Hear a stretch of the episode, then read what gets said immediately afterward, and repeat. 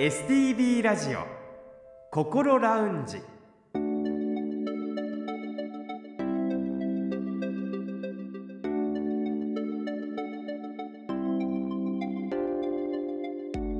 おはようございます。北本隆夫です。今朝も聞いてくださっていますか？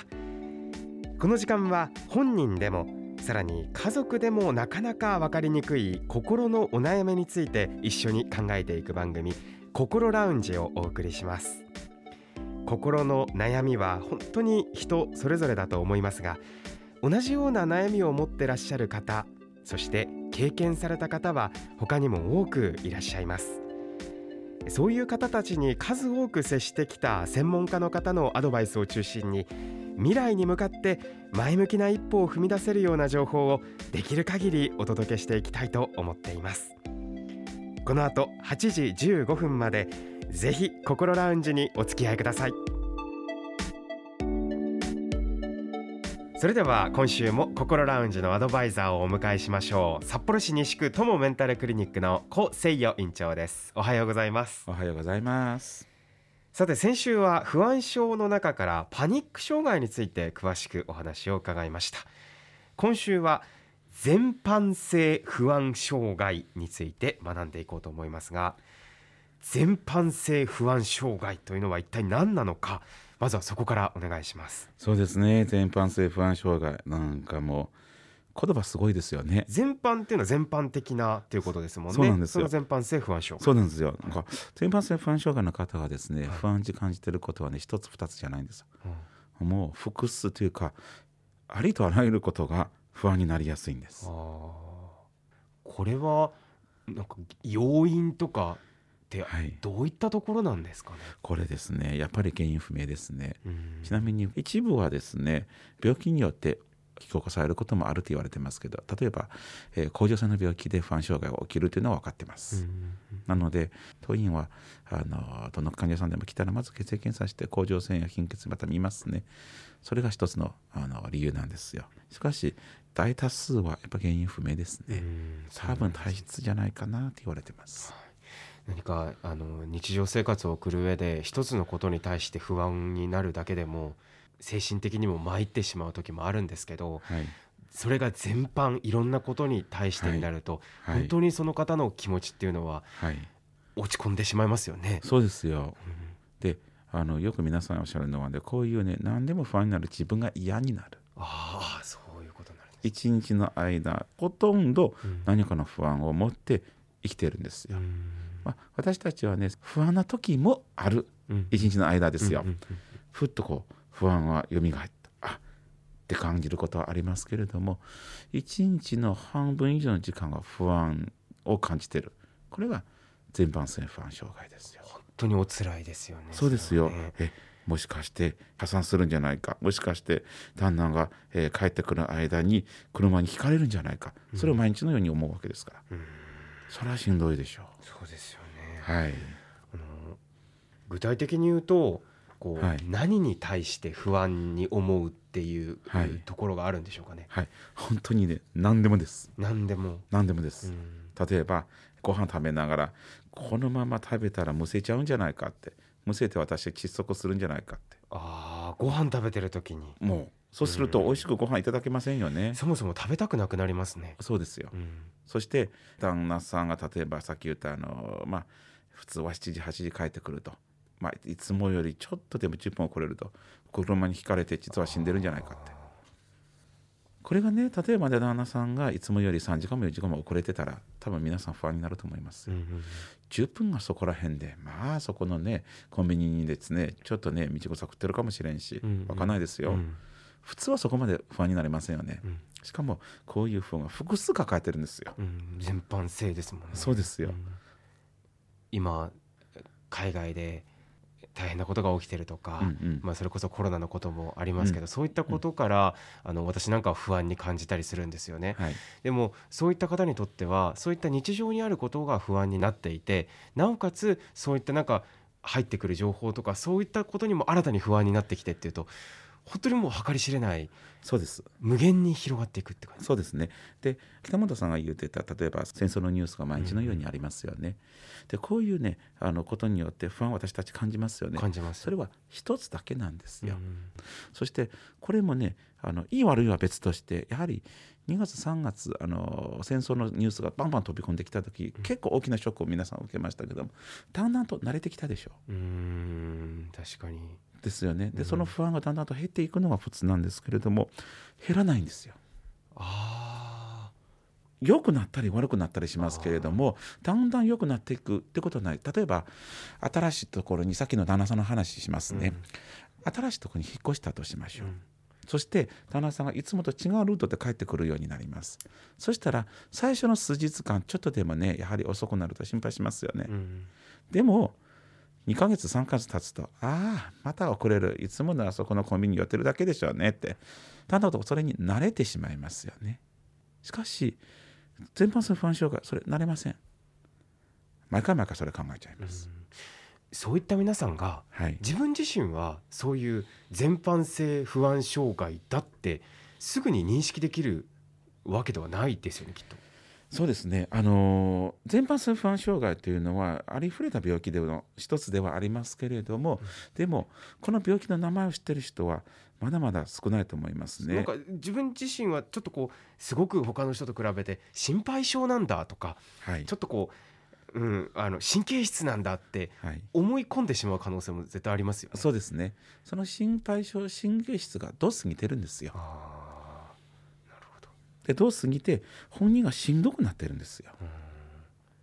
でもそれがまあ全般性不安障害、まあ、一つの病気だと気が付いていない方も多いと。結構ね私多いと思う半分以上気づいてないあの全般性不安障害っていうのは実はパニック障害と同じぐらい多いですけれども、はい、えー、100人中3人ぐらい実は全般性不安障害にかかっていると言われてます。で特に女性に多いと言われてます。そうなんですね。はい。あのーこの全般性不安障害先ほどちらっとお話あったかもしれませんけれども何か他の病気と併発する可能性というのも高いんですかね？そうです非常に多いと思いますね、うん、むしろ全般性不安障害だけの方が実は半分もいないんですああそうなんですねそうですよあのどんな病気と一緒に、えー、出てくることが多いかというと例えばうつ病だったり、えー、パニック障害だったり、うん、と併発することが非常に多いですね。なのであのもしかしてですよ、えーと、予想でですねいやもううつ病で診断されてその先生は実は全般性不安障害に気づいてないかもわからない。そうすると後から「いや全般性不安症があるね」って言われたら別に病気が変わったわけじゃないんですよ。もともとうつ病で私はうつ病じゃなくなったってわけではないです。うつ病でかつ全般性不安障害があります。同じように全般性不安障害で診断されてだんだんと時間経つと「いやパニック障害ですね」って言われたりします。特に先生が変わるとですね、それも全般性不安障害がパニック障害に変わったということではなくて大抵の場合は全般性不安障害プラスパニック障害と思っていただいた方がいいと思いますね。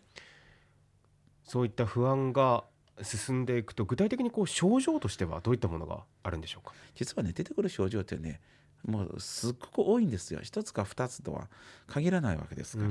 まああのなんとなくあのフラフラしたり、うん、体がぶわっとこう熱くなったり寒くなったり、うん、頻脈を感じたり、えー、中にはねおしっこ近くなる方は結構多いです。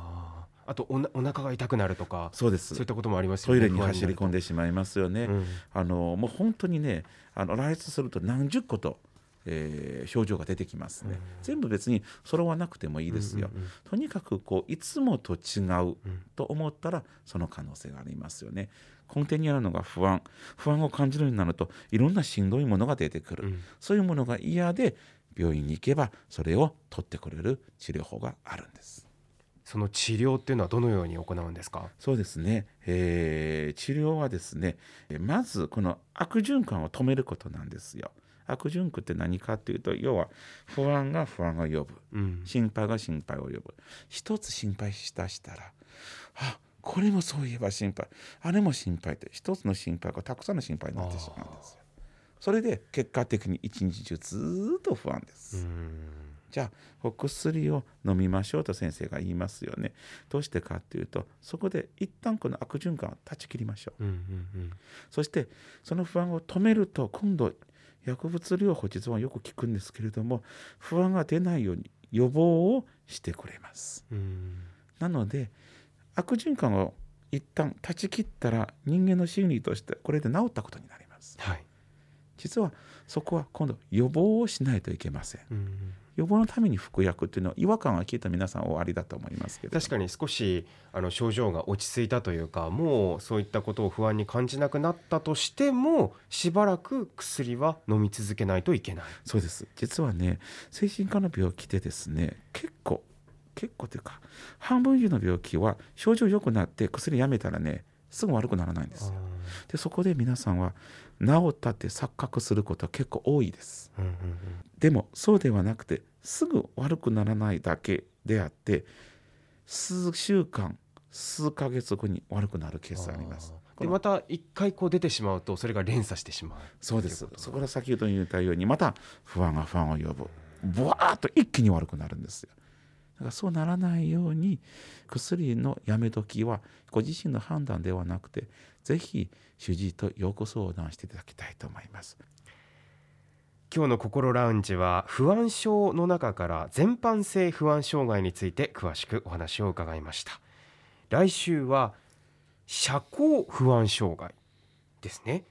えー、社会に交わるですね。社交不安障害についてお話を伺ってまいります。ぜひお聞きください。それでは先生来週もどうぞよろしくお願いいたします。よろしくお願いいたします STB ラジオ心ラウンジ。STB ラジオ心ラウンジ。今回は不安症の中から全般性不安障害について詳しくお話を伺いました。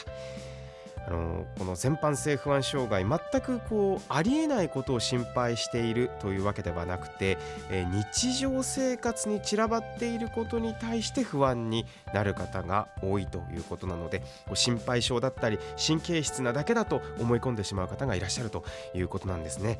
あの早めに受診をすることそうすればその不安から解放されることにつながるというお話でしたね。さてこの番組では皆さんからのメッセージを受け付けています。7月は不安症をテーマにお送りしていますので関連する質問や体験談などもしありましたらメッセージをお送りください。もちろんそれ以外のメンタルヘルス関連の質問やメッセージでも大丈夫です。メールアドレスはこう先生にちなんでこうアットマーク stv.jp アルファベットの小文字で ko.stv.jp ファックスやお手紙については STV ラジオのホームページをご覧ください。